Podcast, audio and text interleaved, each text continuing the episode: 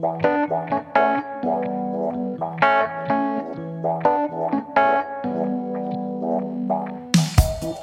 Hi, I'm Dave Kittredge, filmmaker in Los Angeles, and this is the Outcast presented by Outfest, where we have conversations with LGBT creators and allies to discuss their work, their inspirations, their passions, and the challenges of getting our authentic voices heard. Today, I am so thrilled to have the multi hyphenate award winning actor, writer, director, producer, musician, almost any creative medium you can do with moving images or sound, he's done.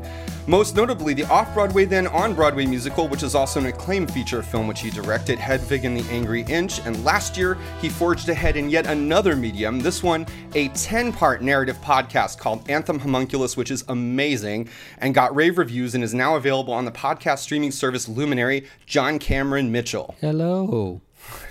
Joining us is, thank you for coming. Joining us is John's collaborator and co composer on Anthem Homunculus, Bryan Weller. Hello, thanks for having me. And joining us as well is someone I know from 30 years ago at NYU. Should I even say that? I don't even know. Uh, in a very different New York City, and has since gone on to edit amazing television and movies such as Trick, Tarnation, Lackawanna Blues, Shadowboxer, The Savages, Kill the Messenger, We the Animals, as well as John Cameron Mitchell's Shortbus and How to Talk to Girls at Parties which I just saw for the first time the other day and was just completely blown away by.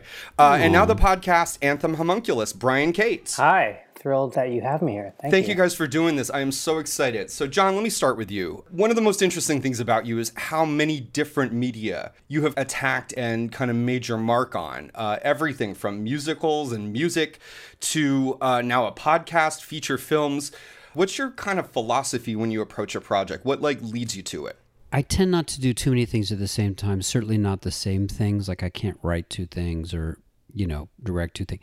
So I, I do complementary things. So I might be producing, for example, my brother's narrative podcast while preparing a pitch for a, you know a, TV project, while acting in Shrill, while writing songs with Bryan Weller while mixing with Brian Kates. So I love to do all kinds of stuff, use different parts of my brain and body performing I, I, didn't do for 15 years after Hedwig, but weirdly Lena Dunham with a text brought me back to acting and and now it's the acting is for pure fun, you know, doing concert tours, the Origin of Love tour and you know uh, during covid writing songs with people remotely with strangers, you know that I meet on the internet or on Grindr or whatever, you know, it's like it's all it's all possible. And I want to know what kind of songs you write on Grindr. Well, it's you meet pe- people are on Grindr who with you know non-sexual element, you know facets of their relationship. You know, even today I was mixing a song that I wrote with a guy in France who I met online, and also Amber Martin and I, who collaborate a lot, was sending me her songs with PJ DuBois, who's been collaborating with her. He's he was in Shortbus, and yeah, I remember. Yeah, I love our circle of friends because Brian Kates, who had never done a podcast came in with these incredible skills to a world that didn't necessarily have those skills. And I knew that I ha- had to have someone like him with his musical storytelling and technical skills to do it in Avid, uh, the program Avid, and then we'd have to switch it over to Pro Tools. So we did a very film version, in effect. Anthem Homunculus that Brian and I wrote is is really as complex as a as Hedwig, but it's five and a half hours of it and with no visuals. So we pushed the form in a more cinematic direction. It's like the Berlin uh, Alexanderplatz of, of podcasts. It really right. is. And just as many people have seen it. very few. Partly because we're on a subscription based platform, Luminary, who've been great. But it'll always be there, and I'm sure we'll make it into another form, you know, whether it's TV or theater. And actually, Brian Weller is, is a longtime friend who uh, was assisting me on how to talk to girls at parties when we suddenly needed a songwriter for the punk band. And he, with Martin Tomlinson, created that band and the songs for it, as well as other songs. Uh, probably about six songs for how to talk to girls.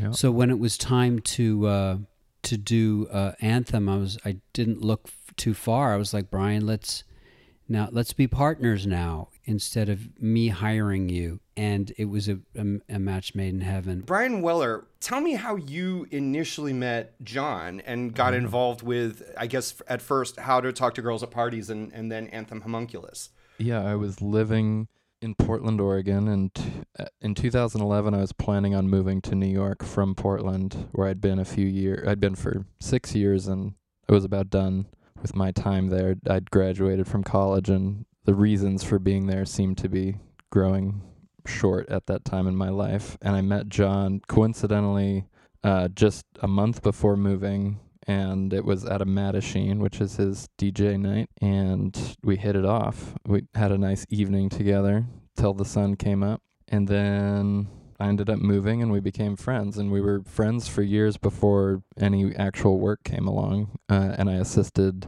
on a TV project and on the Hedwig wh- when John was on stage for Hedwig on Broadway and then I mean it was just kind of gig after gig and and then the How to Talk to Girls which the script had been being written and rewritten ever since I moved to New York and so in 2015 it was finally time to produce it so I, I just have to say, when I knew that we were going to do this interview, I, you know, did my research, like the diligent, you know, whatever I am. Mhm. And uh, a journalist I had not seen How to Talk to Girls at Parties. yeah It's on Amazon Prime, and I had been told by my film friends, "You should see this. You're into like, because I I tend to like, you know, I I'm a big fan of Southland Tales. Not many people are. I'm a big fan of movies like you know Miami Vice, and uh, there are movies that like kind of push push boundaries. Like you know, it's basically me and Manohla Dargis who like these movies. I think almost nobody else does. But this movie, it got kind of mixed reviews, um, and it and it came out in like only a few theaters and it just went away. And I was like, well, that's a shame because I was looking forward to that. I sat down to watch it. It is a magical movie. It is like, it is now like the epitome to me of like the top five movies that were like great and like somehow bizarrely did not catch on. And it's like, this movie needs to be rediscovered. It's on Amazon Prime right now. Everybody, please go see this. How to, how to talk to girls at parties. It's based on a Neil Gaiman short story. And Brian Kates, you edited it, so it's like you're all involved with this. I just want to talk about this for a moment because I was so, so, so taken with it. Thank you. We felt it was our, you know, kind of YA sci fi romance. You know, it's punks falling in love with aliens in the 70s London. You know, then it becomes punks versus aliens. But there's, like all of my stuff, I, I, I love playing with genre, having fun with music and, and comedy and animation. But there's always an emotional undercurrent and, and themes that punk is a, a good virus as opposed to the COVID, you know, the one that makes you stronger and more empathetic and more just is how N, the, the, the star, looks at it. And we brought in friends like Nicole Kidman, Ruth Wilson, Matt Lucas, Amazing. All of them. Fanning. They're all just so fun. We had a blast doing it. You know, it's just not the time of the small film right now. Um, the small, you know, unusual film without, you know, non-stop stars and very recognizable genre. And none of my films actually fit into any perfect genre. They m- maybe fit into 70s midnight movie vibe because that's how I grew up. But um, but that's the that's the genius. yeah, I disappointed when people didn't take to it because maybe 10 years earlier people would have.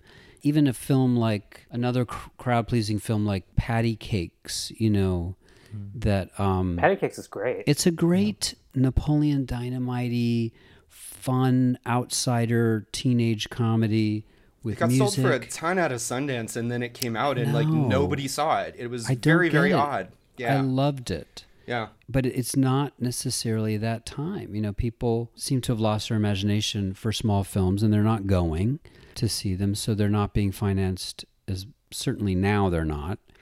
Um, but even last year. So I got disillusioned with, you know, I still love film, of course, but get disillusioned in putting my energies in there.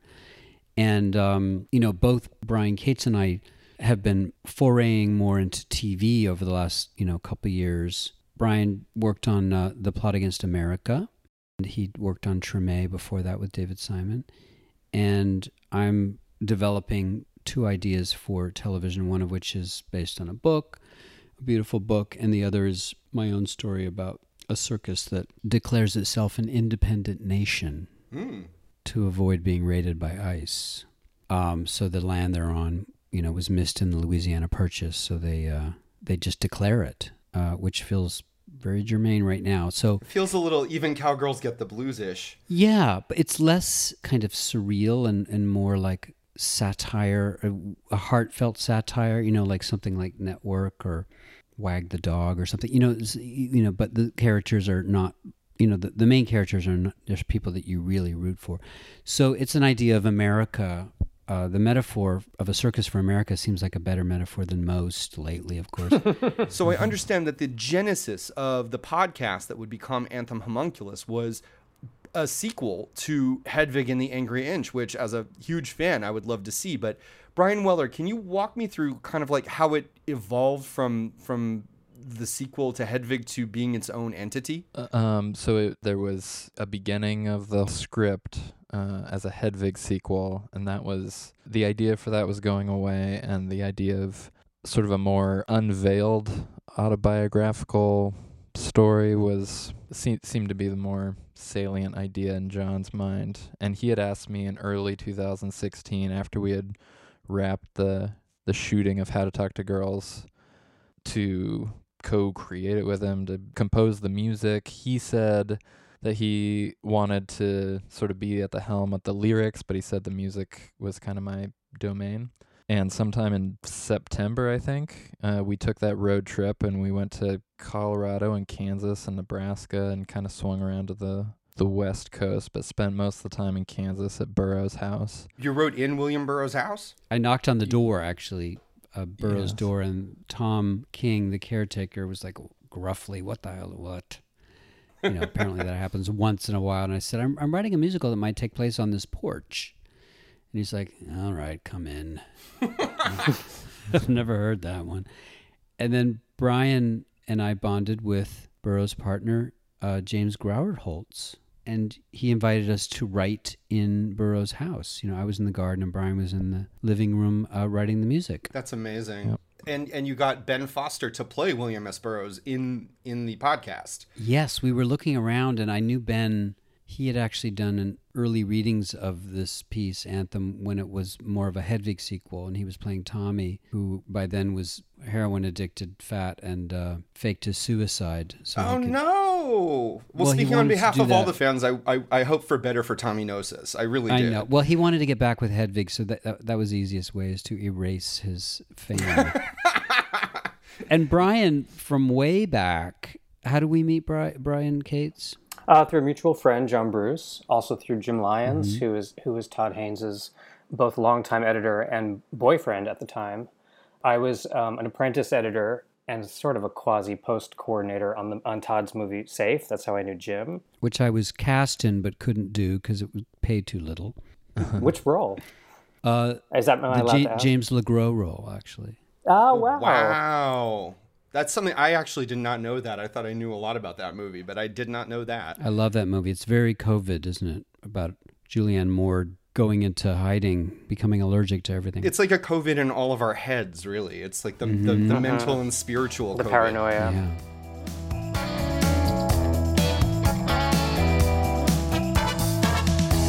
I read in the New York Times piece that Anthem Homunculus was recorded largely over seven weeks in 2018, but the editing and mixing took an enormously longer time than that. Can you kind of speak to, you know, the difference between how this kind of was made in post? A lot of it. Well, we kept writing. I mean, or I should say, John kept writing based on what we built in the edit.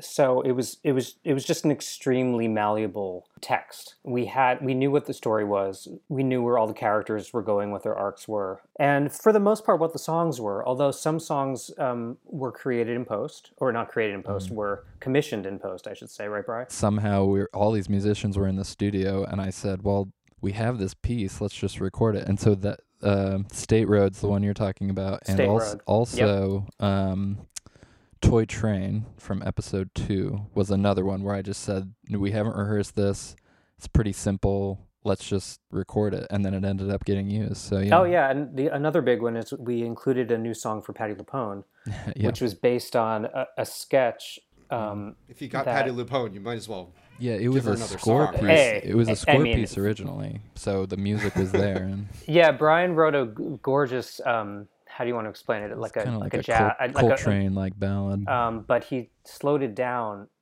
in, to a, to a ballad's tempo. Mhm. Um, Oh and right, yeah. They We- wrote lyrics. yeah, there were a bunch of different versions. We did kind of a freak, like a free jazz version of it too. I just had the band just do all kinds of stuff, um, so hmm there were options. The themes were always in the original script, but focusing them and giving them the right emphasis was not necessarily known until we started cutting and building the show. So in this case, yeah, an entire new sequence um, with three scenes and uh, a, a new musical number were invented after we were editing. And uh, we had a day with Patti in August, and uh, she came in and recorded the song, recorded the scenes. So, yeah, um, extreme malleability and creativity in the writing process, which included the songwriting process. if you haven't heard it, um, you know, the main character, Ceann, he's an unreliable narrator. He has a brain tumor, um, and he kind of goes in and out of consciousness, in and out of various states, which may or may not exist. And ostensibly, we're hearing his podcast, which he is live streaming to raise money to for to remove his brain tumor to get his brain tumor removed. Um, but it's not the podcast because we slipstream into his past, into alternate dimensions, uh, into planets made of meat. Uh, it's like all sorts of stuff. Yeah, for instance. Um, and and the unreliable narrator, uh, you know, it requires a lot of sound effects. It requires a lot of different treatments of sound. How much of that, Brian, uh, did you kind of put in the cut before it was kind of handed off into Pro Tools? Good question. That was the joy of it. I mean, w- I did not do it alone by any means. It's sort of like we had two picture editors, even though there was no picture, and the other one was Ellie Muni. And we did a large amount of this sort of formatting and structuring of the sound design with the help of Kate Belinsky, who built a lot of um, backgrounds that she gave to us for the planets and, and such. But a lot of the, the nitty gritty um, toilets and footsteps and wind and birds and you know uh, Ali and I would would build those in the Avid because that's all that's all you got like you know it's we're yeah, very we didn't um, use much Foley, which for those who don't know, that's when Foley artist goes into a studio and makes the crunching footsteps and the touching the glass and all of those things. You know, that's original sound uh, that we make, you know, ourselves. But they used a lot of library stuff, yeah and we never ended up going into Foley. I don't believe. I Like I had to make a triple heartbeat, which was not in a library because you know the the homunculus has three hearts or two hearts. So I I just uh, made a sound I used to make as a kid t- to horror movie sound, which was. Oh wow, that's so. But then I made it into a triple one, so it's.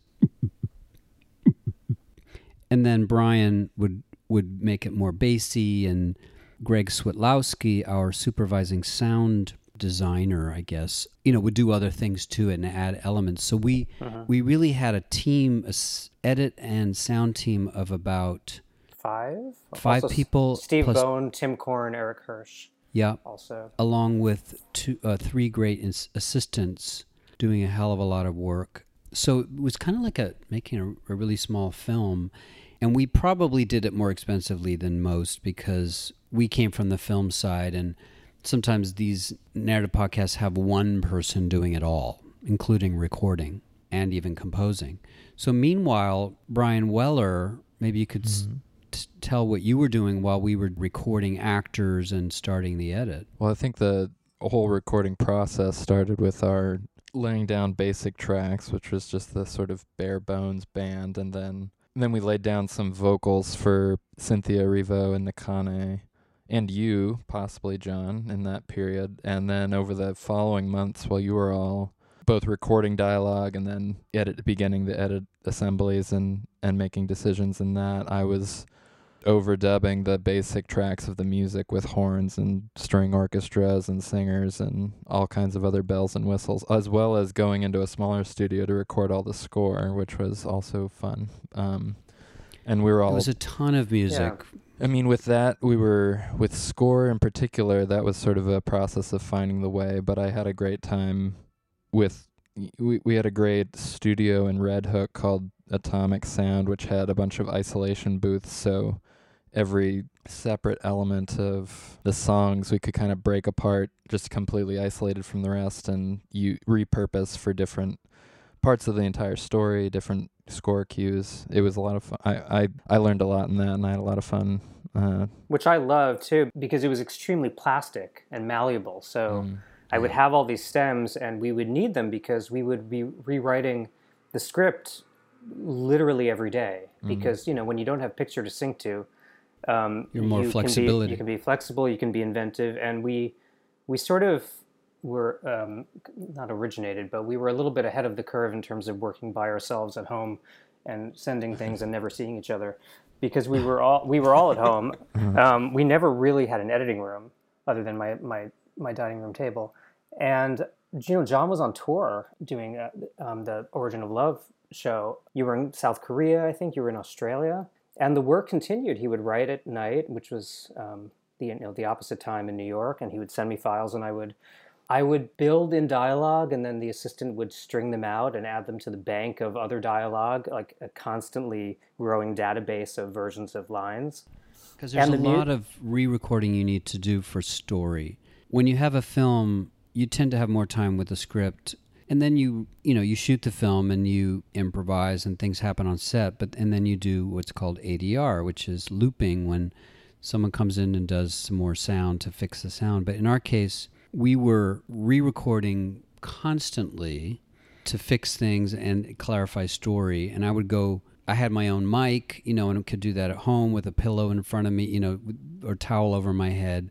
And then if we had Glenn Close or Patti LuPone who had to do a line, they would gamely shout into their iPhone with a towel over their head and just email it, and then we drop it in the mix, you know. for, for we- sound quality. Oh, that's magical, Not though. for it could often work. One of the big questions I did have, which you touched on, is when I was listening to it, because it sounds so tight.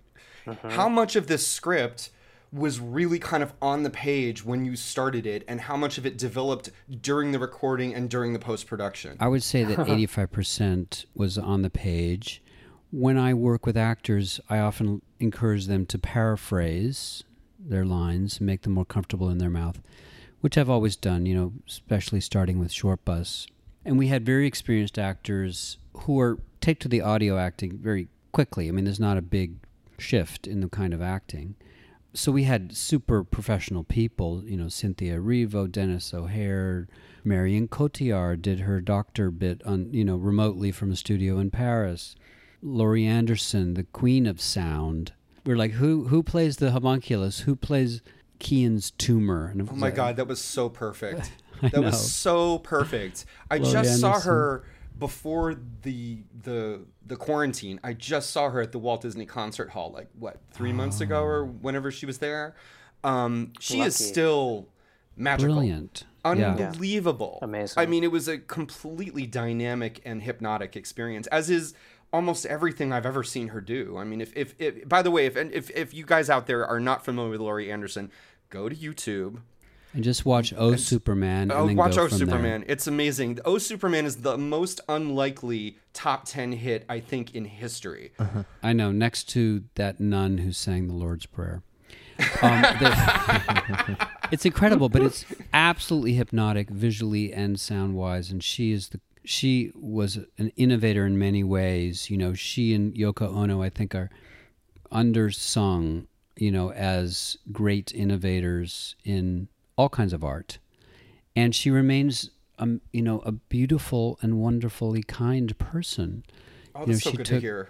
Yeah, she took Brian and I under her wings and was just so generous and you know there for us and thrilled by the final effect. We did a uh, Anthem Homunculus marathon listening party at IFC Cinema, where you know we did all ten episodes with breaks and dinner breaks and you know blankets and gift bags and, she was gorgeous there. animation too. Yeah. Oh, yes. Our friend um, Michael Zumbrun did some incredible visuals uh, that with using program, you know, like very abstract.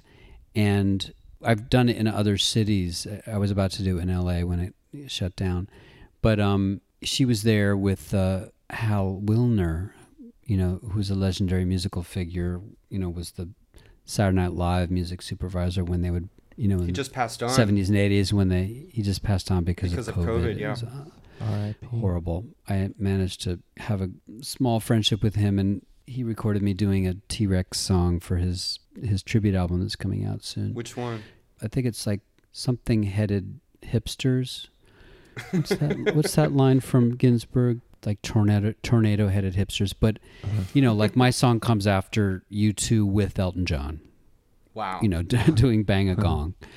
Um, but it's an incredible lineup, and but these are the people who are in New York. These are this is the good New York, creating something new. I'm still feeling a lot of energy even in this COVID time because people are you know I've been writing songs with people remotely and mixing and you know want to come out with a little EP for benefit you know to benefit COVID charities of COVID anthems maybe. But our anthem series will hopefully continue. Each season will be a completely different musical by different people. Oh wow. You know, so people are pitching us uh, not as many as I'd like. You know, we haven't found our perfect candidate yet, but it's a form that you know should continue. And uh, I- and obviously with the COVID thing, it's it's much more popular just because you can do it safely.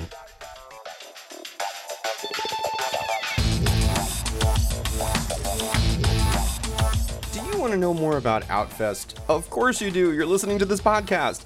Outfest is the only LGBTQIA arts, media, and entertainment nonprofit organization in the world whose programs empower artists, communities, and filmmakers alike to transform the world through their stories, while also supporting the entire life cycle of their career from outset to legacy. And what that means is it is one of the largest LGBT film festivals in the world and one of the largest film festivals in North America. Also, Outfest has a tremendous number of programs for young filmmakers as well as archivists preserving gay stories for all time. It is a truly outstanding organization, and especially right now, we would love your help please go to outfest.org and learn how you can become a member of this fantastic organization.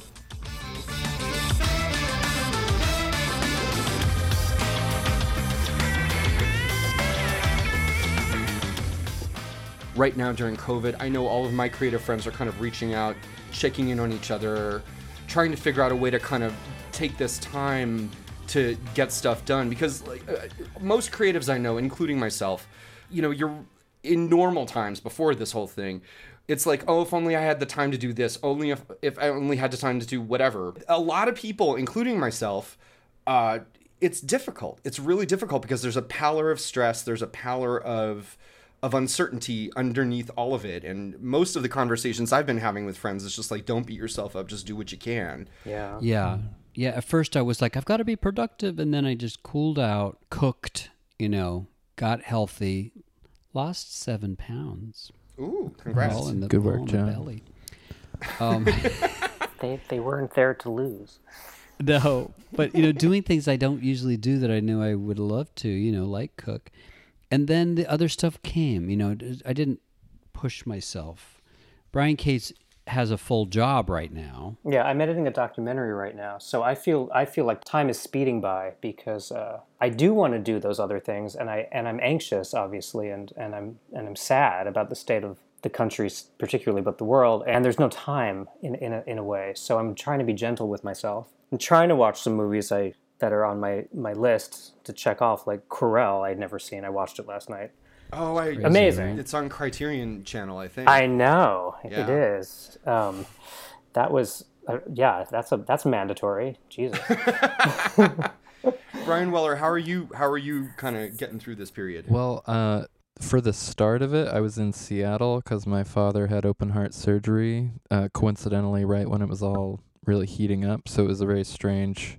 Like, I think a lot of my stress was sort of centered around that. And I was concerned about infecting him because back then there was no stay at home order, even though Seattle was the epicenter. Mhm. And right around the time I was finally going to get back to New York, they switched and New York became the epicenter. So that was very strange. But Do you feel responsible?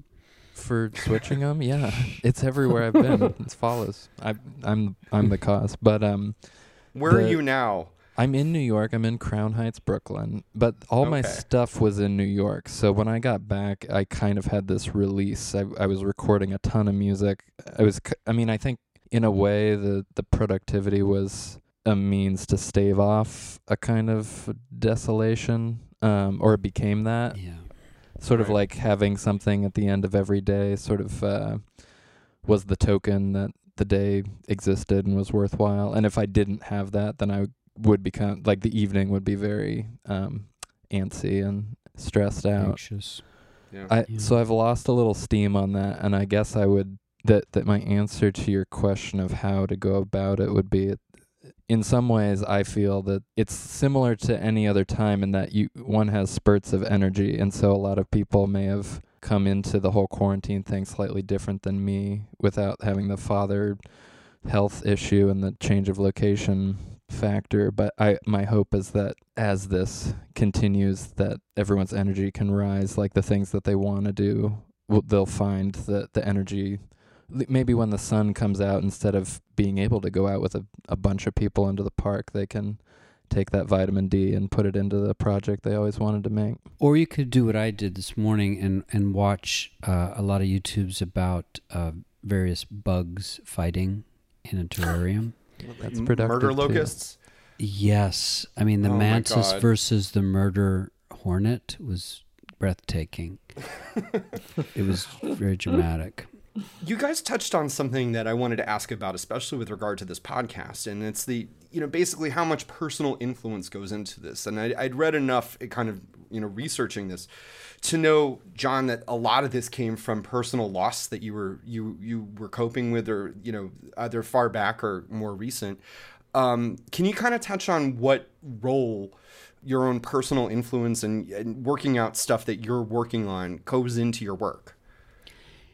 It's just the best way to deal with stuff, you know, is, is creativity. And it's actually the only antidepressant I know is actually making something, you know, using your imagination to make something. It's is way better than a pill. We all need a pill at times, but that's in order to get to the point, the place of imaginative productivity, not just productivity, but solving things with your imagination. And you know, I I lost my boyfriend in 2004 who was the bass player in Stephen Trask's band where we developed Hedwig, and he had an addiction problem.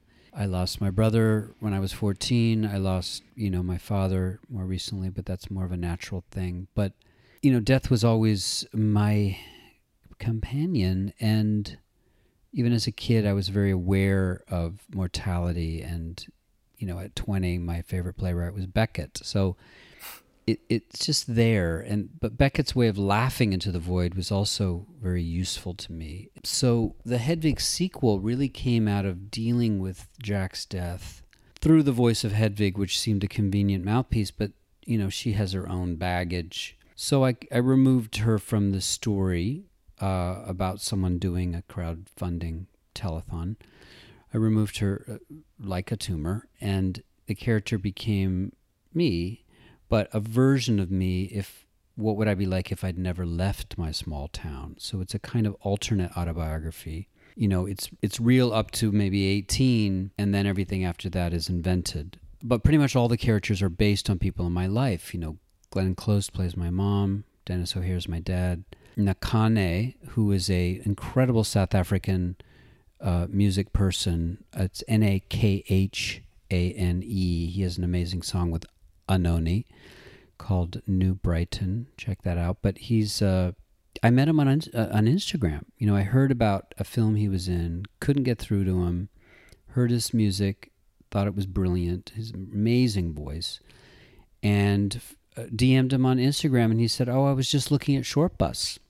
You know, so it's a small queer world. And let's just talk about Shortbus for a moment because we haven't yet. Brian Kates, you edited Shortbus. Uh, I know people Best who are job in of my life. Oh, really? Yeah. I mean, Well- one of the most profound experiences, absolutely. Hmm. It came about, and and you guys can talk about this, but it came about in a very unconventional way. Um, you put an ad, John, correct, in the paper. Yes. Well, you know the paper. The pa- well, which paper? a It was lot it the of Village papers. Voice. It was, Oh, a a bunch? I used a few. I used remember the L. You Oh, were in yes. New York. The L, you know that that was the uh, Williamsburg hipster paper. I sort of reached out to all the the usual suspects mostly in New York. I think L, we did LA Weekly too. Um, I just did cold emails and said, "Look, I'm doing this thing. You want to write about it to publicize my audition process, which is anyone could send in a tape. It was VHS at the time." And to audition is to talk about an emotional sexual experience so that, you know, right away we knew we were j- just making porn, which tends to be drained of emotion and often formula, you know, formalized the way Hollywood, you know, the way you have sex is in porn is often very standardized. You know, you do this, then you do that, then you come on someone's face, and then, you know, uh, and then the woman does, does a fake orgasm if it's a woman. So this was a reaction to porn, but also reaction to other films, some of which were great, like Fat Girl came out of France, Battle in Heaven came out of Mexico, Brown Bunny came out of America. Mm-hmm. For better or worse, these films were using unsimulated sex. They all tended, it all tended to be very grim, humorless, and depressing. Which, of course, sex can, can be connected to those things. You know, they were valid, and I think Fat Girl is brilliant but others were just dull to me. And it was our version of a radical fairy inspired scene. You know, our friend Stephen Kent Jusick, who who ran the Mix Experimental Film Festival, used to have something called Cine Salon, like as in cinephile, and he would show 16 millimeter films at his house, and there would be vegetarian food and pot brownies, and then there would be sometimes sex and he encouraged it to be you know in that public living room rather than hiding out in the bathroom or whatever. And it was fascinating to me that all of these things food art sex were equivalent and available at the same place. So that led to shortbus the salon where justin vivian bond is the mistress you know of the of the scene. And it was shot at a place called dumba which was traditionally a queer uh, kind of arts collective in dumbo where at the time we were shooting, it was in its last legs. It was often women of color living there, and many of them ended up in the film. And you know, it was our radical fairy friends, and my friend James Coppola was the sextras coordinator, and you know, I was challenged to join in the orgy because you know, so I can be my socialist. You know, one of the one of the folks, as one is, as one is, and I was told that I would either have to get fucked up the ass or eat pussy. Um, and I chose the latter, and it was uh, one of the people who lived at Dumba, and it was she was delicious. Two takes. and one of her songs ended up in the soundtrack. So it was a group effort. Everyone's work. You it's know, a group sex effort. From pussy to music, it was all welcome, and it was a great experience, which probably couldn't be done today because we've regressed in some ways. And I think the the objections might come from the left rather than the right, which is how it was before. You know, like the mm-hmm. Christians mm-hmm. were freaked out, but now if I did it, it's like there might be a, a, you know objection like how how can you a white cis male make an Asian woman come in front of you? It's a violation. You know, there's a lot of fear about violation and and um, it all comes from the same Puritan source, right or left. You know, we're all scared of sex in our country. Um, it's just kind of shifted into sex equals abuse, you know, to some, um, and consent issues get, you know, become, you know, p- panicky, which understandably, you know, there's plenty of, plenty of violation to talk about, but it can sometimes lead to a uh, o- overly cautious, you know, uh, no one can have sex now because someone's being violated. Well, whenever you meld sex with intimacy, I mean, those are that's basically nitroglycerin for a lot of people. I mean, it really yeah. kind of hits hits very very centrally, and and a lot of people get very, you know, scared, intimidated. And shortbus is really, I mean, it does have actual sex in it, um, but it's an examination of intimacy, which is why I think it's so and and with a spiritual bent, like all of uh-huh. your work uh, which is why it's so fascinating. Oh, Frank DeMarco, my longtime cinematographer, we really, you know, we love film, and that was the, la- you know, last moment of of film, actual celluloid being used, and I needed to do a lot of long takes because there was a lot of improv involved. And when you have a, a 60 millimeter camera, you can get a 20 minute mag on the camera, 20 minute take uh, for lighter than you would a 35 millimeter camera. So a lot of digital formats can go longer, but you know you're not really going to go past 20 minutes. And you can also burn a lot of film waiting for an orgasm. Yes, we had to do, we did do that a lot. So wait, but what was it like cutting this? I mean, there, I assume that the ratio of, of what was used to unused, the, the, the shooting ratio, as you call it, it was very high It compared was to most massive. narrative. It was massive, and that's and that's why it was so profound for me because I didn't feel like I didn't have the skills to do it, and I had to I had to learn by doing it. I mean, now now that I've worked in TV more, um, where sometimes you're shooting three cameras all day long, and you know you have to pr- give them an assembly two days after they finish shooting. I've honed better skills at knowing how to be efficient that way, but at that time it was new to me, so. Um, the fact that it was a movie being made with friends and it felt personal because I was ferry adjacent and John was my friend and it was a topic I loved and the tone, it was a musical, like all of those things were sort of um, neutralizing to let me um, accept the challenge ahead of me.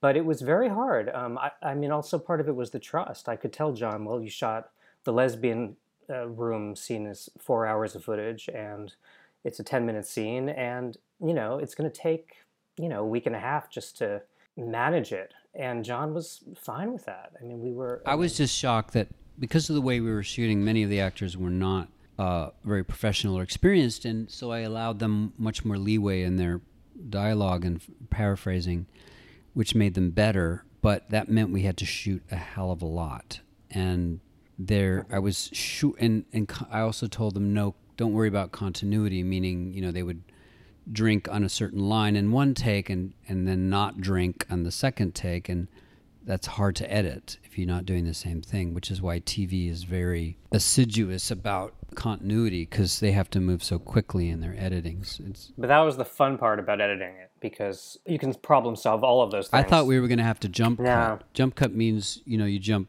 ahead a few seconds and people you know aren't doing the exact same thing and but he did much less jump jump cutting than I expected because he's so good. He found the cut points that made it seem continuous, and we use the jump cut just for special occasions because you can overdo it right unless you're Lars von Trier who does it nonstop and does it well. But but it was also about the way it was shot because Frankie would shoot different kinds of sizes and different kinds of coverage. So, you know, in a very f- kind of fluid way, as you as they would feel their way through the scene, it wasn't only the actors learning what it was about; it was Frankie and it was John.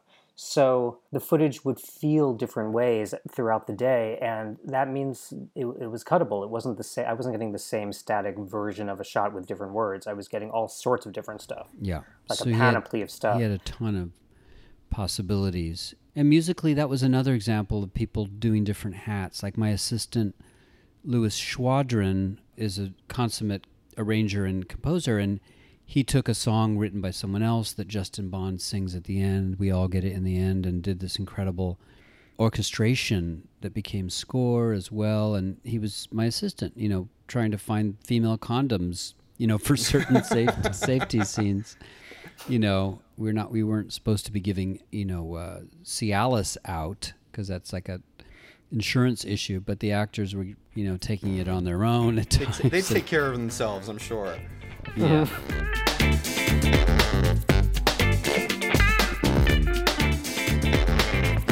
I have to ask you about Hedwig and kind of how that came about because that was your gigantic break. You started out as an actor. Um, I assume you were in Chicago, then you were in Big River on Broadway. Yeah. And then I, you spent, I think, a fair amount of time in LA.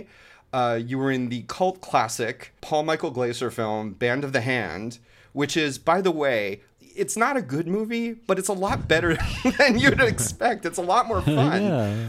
Um, it had a I kind of a, so. it's it's a fun movie. Tell me about the pivot from acting and doing TV and all that stuff to meeting Stephen Trask and kind of like developing Hedwig into the gigantic icon thing that it is now. I really was uh, bored. You know, I, I was very um, spoiled in some ways because I was working with amazing writers at times, including John Guare, Larry Kramer, Keith Reddin. You know, I, I, I did a lot of great, especially great theater. Uh, the TV and film tended to be more money stuff and more fun, you know, like MacGyver and Band of the Hand. And head of the class or whatever in commercials, and I survived doing the voice of the Dunkaroos animated cartoon uh, a kangaroo. How do you do your Dunkaroos? You know that kind of thing, Oh my which god. I hear I hear they're bringing back. Um, I grew up with that, John. no, when I mention that, people are more excited than any of my Tony Award winning work. They're like, Dunkaroos, why didn't you tell me? Um, and in Australia too, with my terrible Australian accent. I had a good time as an actor, but was also getting a little bored. I do a Secret Garden, which I enjoyed, but for a year it wasn't enjoyable after a while, and I did I didn't wasn't able to improvise, and I I wanted to get more rock and roll. I wanted to learn about the freedom of ad libbing and letting things happen in the moment, which I admired in stand up comedians, drag queens, and punk rockers. So I thought, with Stephen Trask, let's write something that involves stand up comedy, drag, punk rock, combined with, you know, the storytelling tightness of a Broadway show like Gypsy. And let's throw in animation and incredible, you know, costume and wigs and oh, you you do wigs, you know, you work at Kim's videos, give me a wig, you know, and Madonna's stylist Arianne Phillips, you want to do this? Great, you know, it's to me it's like that stone soup story. I think it was Tom Sawyer, you know, he's cooking a stone and people are like, "What is that? It's a stone soup. What the hell?" Well, I've got some carrots. Let me add that. And he's like, "Great." you know, and then of course it becomes a real soup with everybody's additions. And I love that way of working and that's how I'm working writing songs right now, you know, under lockdown.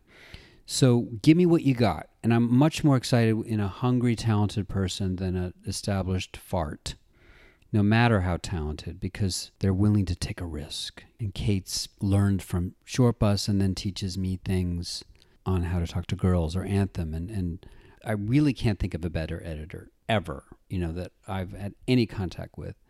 Uh, we work with the best producer, which is Howard Gertler, who made How to Survive a Plague and Crip Camp too. Bryan Weller does comic books. He writes novels. He his I didn't know his music as as much mm-hmm. until he fell into to writing for me. And then I think he's a true musical genius. Can work in any form.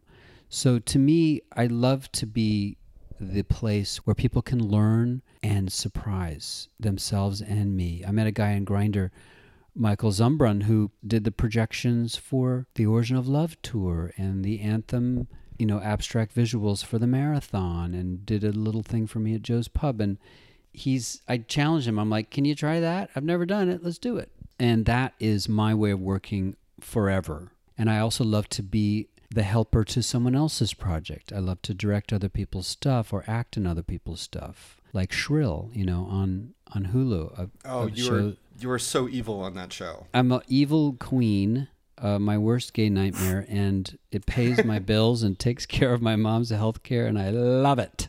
And of course, you know, Hedwig has the Criterion treatment. What did you think when you heard uh, that it was going to get the Criterion Collection treatment? Well, Hedwig has always clung on by broken Lee press-ons, even off Broadway. the film was a flop. People found it on DVD. But everyone has seen it. Everyone I know has seen this film at least once, mostly mo- multiple and we times. never saw a cent. You know, it's just funny. You know, we, we got paid to make it, but we never, you know, there was no there was no residuals or or uh, Hollywood accounting. upside at the end. No, yeah, it's Hollywood accounting. It's not enough m- money involved to actually sue them because you'd probably lose money if you sued. But that's okay. You know, it's like the personal dividends, the creative ones are way more than the money. And then when we got to Broadway, we, we I did make some money uh, replacing myself. Uh, I, I came in later in the run. And we'll, we'll hopefully do it in West End if theater isn't canceled forever. And to me, the joy of doing something new always outweighs the the less lucrativeness of being ahead of your time. Shortbus certainly didn't make a lot of money, but a lot of people saw it and affected them strongly too.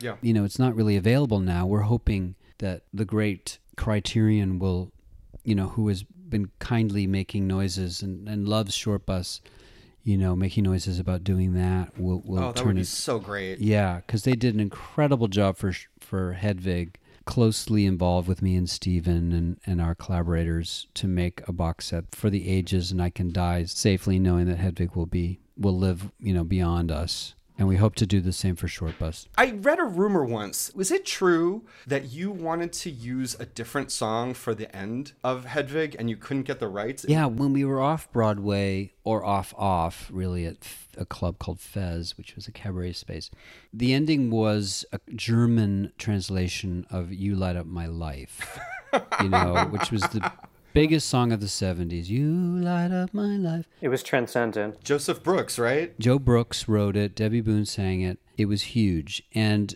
Joe reviewed Hedwig and said we were not wholesome enough. Which is very ironic considering how Mr. Brooks ended up. That's right. He was indicted in 90 counts of rape and sexual assault and killed himself to avoid prosecution. Yeah. So let that be, you know, if anyone else fucks with Hedwig, just know there is a curse. And of course, Stephen was much more interested in an original song for the finale and came up with Midnight Radio literally in one night right before our dress rehearsal. You know, and it was insanely good. I can honestly say when I saw it, I saw it three times. The first time I saw at the end with Midnight Radio, and you know Tommy came out, Mm-hmm. I just started crying, and it's mm. just it was just one of those moments, one of those magical moments you have with any creative work that happens once. I don't know in a year, two years, whatever. And that moment could never happen in the film because in the play, I, in effect, impersonate all the characters. She rips her drag off in frustration during a song. The way I saw Mistress Formika do something similar at Squeezebox, which was the rock and roll drag club that Hedwig was spawned from, and where I learned from all these incredible queens.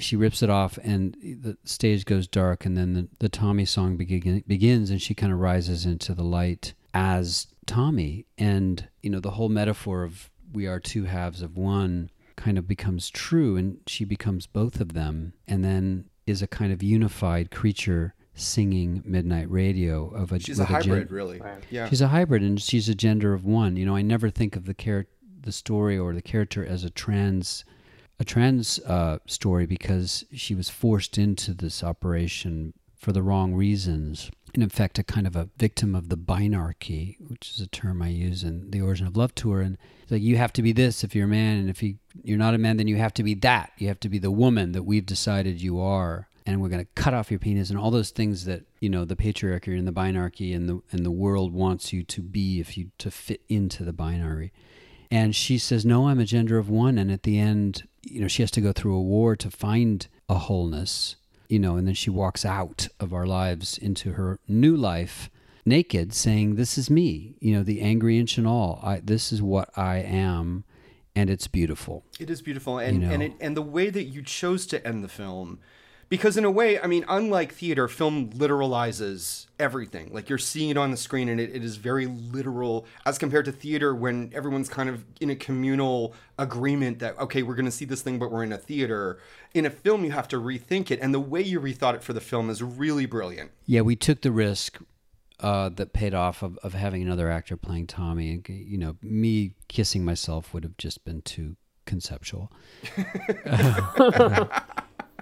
Even if I gained 40 pounds for one of the roles, which is the only way I could have got an Oscar. And of course, Hedwig, the world wasn't ready for Hedwig at the time, the, the, let's say the mainstream world. And we never would have been up for an Oscar then or on Broadway. But you're up for a Golden Globe, and you came in that wonderful suit. Yes, that was an unexpected thing that you know that we were nominated for for the Golden Globes. Um, but you know, it was a kind of you know freak freak uh, vote. But we don't mind. You know, it's like when you do some different stuff. You know, Safe is never going to be up for an Oscar, and Julianne Moore and Todd Haynes, and should have been. Right. But we, you know, who make things know that awards, you know, are fake. You know, they're they're wonderful uh, uh, commercials to help other people hear about things. They don't mean they're the best films. It's not always the best performance. It's the one with a a money campaign behind it. But you know, things are turning. You know, Parasite, which is a South Korean film which changes tone radically in the middle and talks about income inequality, won Best Picture. Yes, and Moonlight one, which never would have got close to that five Yeah. years before, and I think that has a lot to do with the membership of the Academy, which is changing. Mm-hmm. You know, it's just less commercial, so all the commercial people are like, maybe we should make a category for shitty films. Remember they were going to do that last year. They, they, didn't weren't going to call, it them that. shitty. They called them commercial. I don't know what were they going to call that. Most popular or something? Most popular, but that's like Popular, yeah. popular, like high school. She's the most popular. It's so they can give Marvel movies Oscars. I know they were desperate to get the Marvel movies in there. With most, you know, ninety percent of which are drivel. And I love Marvel as a kid. It's not superheroes I hate. It's just the stupidity of having to sell these things in China and such, so they remove anything interesting. Not that I hate China. I am no Trump. but you know, when you go lowest common denominator, uh, things suffer. And there is a joy that Hedwig, which never sanded off its corners, found its way in Korea and Japan, and eventually will be in in China. You know, didn't pass the censor this time around, but you know, the, a lot of people there want to do it, and uh, it's been running in Korea for 15 years. I might even go out and do a benefit because the company that has been doing it is threatened by the COVID shutdown, and I Oh, might wow. go out and do some benefit concerts there. But I, you know, Brian and I have performed for 10,000 people in Seoul, uh, you know, doing Hedwig shows. That's so fantastic. I want to know what advice you have for filmmakers or content creators, each of you, except go make that film or movie or whatever. Like if you take that out, just the just do it advice, what advice do you have? Well, the just do it is the best, of course. And I, I've never been a film school person. Tell me if I'm right, Brian Kates, but oftentimes people who did go to film school said the best thing about it was meeting the other people that they would continue to work with. Yeah, that's absolutely true. But for me, it was also about I was always afraid of equipment unless it was post production equipment. I didn't. I was afraid of light meters and lenses and being outside and tripods. But I wanted a flatbed. I wanted film. But the theory, I ate up the theory. So so cinema studies for me was only accessible through the curation of great professors. And I film school to me validated the entire world of theory that was. Um, just too too too complicated and too foreign for me to get into by my by myself. I have no formal art education in any medium, so my advice might be a little bit more abstract, but it was something along the lines of make sure that you're doing it for yourself and right with yourself as in if you're just waiting for the right connections or you're if all the networking is solely to get a leg up then I don't know. But if you're doing it for yourself, if you're making the stuff in your bedroom, or if you're going, if you have the initiative solely because you have that passion, then I feel when the opportunity comes, whether you're networking or whether it falls in your lap or whatever your the path may be for you, I think you'll be all the more ready and the work will be all the better once it starts flowing in that context. Does that make sense? Yeah, absolutely. I mean, what you're talking about is kind of like making stuff from a personal place and, you know, mm-hmm. trying to make it real, make it real for you regardless of kind of how it how it plays out. And I think that, you know, at least for from John's work that I've seen, the one thing that runs through it all is this element of spirituality and it's an element of togetherness that we're all one and these are very powerful powerful concepts and very difficult to communicate and i think that you know one of the reasons that like you know your work is so interesting is that you do communicate it in these really unique and interesting ways and anthem homunculus is is absolutely a great example of it Thank you. I love a blowjob in midday. I can't wait for real blowjobs. well i can say on behalf of everyone who listens to anthem homunculus or kind of experiences this work we're all lucky to have the work Yeah, and this this lockdown is hopefully focusing. I mean, there's people who are just moment to moment trying to survive, and we're lucky enough that we you know we can work and do stuff and have have a moment to breathe and think. But don't squander that time. You know, to find out what is important to your life, to the country, to all of our futures. You know, this is a landmark year for many people and for our country, and it's you know what's going to happen electorally, economically, artistically. You know, th- th- will resonate for the next decades. You know, and it's a very, very powerful time hashtag unprecedented time. It has been so great having you guys on here. Thank you so much, John Cameron Mitchell, Brian Kates, and Bryan Weller. Uh, the podcast is Anthem Homunculus. Uh, it is really amazing, and you should go check it out. Thank you so much for being here on the podcast with me. I appreciate oh, it. thank you, Thank you. My pleasure. And this has been the Outcast, presented by Outfest. For more, go to outfest.org/slash the Outcast. The Outcast is executive produced by Ismail El Sharif and Alan Koningsberg. Special thanks to Damian Navarro and the entire Outfest team. Music by West One Music Group. For more information about Outfest, the film festival, the programs, and all the ways that you can help support LGBT voices, go to outfest.org. The Outcast is a production of Milton Ventures Media and Triple Fire Productions. I'm Dave Kittredge. Thank you so much for listening and catch you next time.